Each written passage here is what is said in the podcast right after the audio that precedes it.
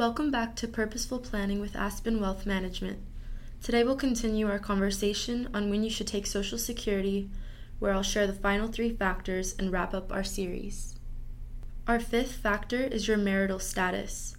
If you're married, one of you has probably paid in more, one is likely to live longer, you may retire at different times, and your ages probably differ. All these factors can complicate the equation. You'll want to consider the timing, rules, and outcomes under various scenarios, such as when and whether to take Social Security as an earner, the spouse of an earner, the widow or widower of an earner, or an ex-spouse of an earner, while also factoring in whether you and or your spouse are still working prior to your full retirement ages, as described above. Ideal start dates for one scenario may not be ideal for another.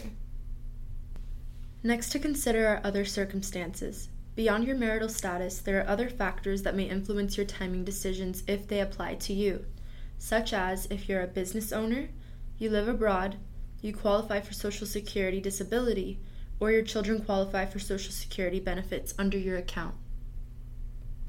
And the final factor to think about is income taxes.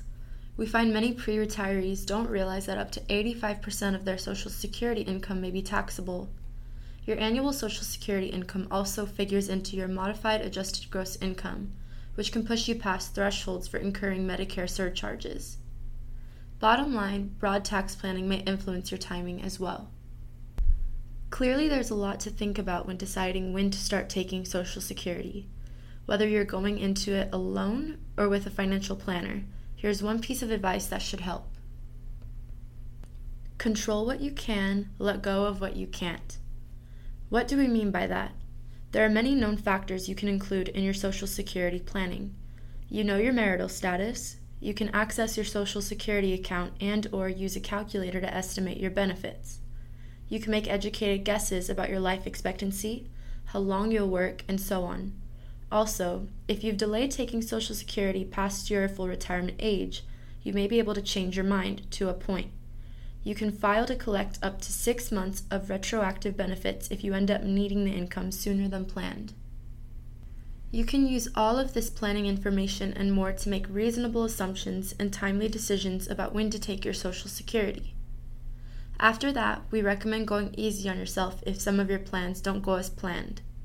Come what may, you've done your best.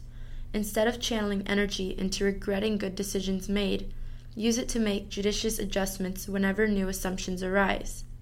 By consistently focusing on what we know rather than what we hope for or fear, we remain best positioned to shift course as warranted in the face of adversity. Whether you're planning to file for Social Security or you're already drawing it, we relish the opportunity to help you and your family make good choices about when and how to manage your available options. Want to speak with a financial professional? Give us a call today. We'd be happy to help. If you have questions or comments, please reach out to us at aspenwealthmgmt.com or on Twitter at aspenwealthmgmt.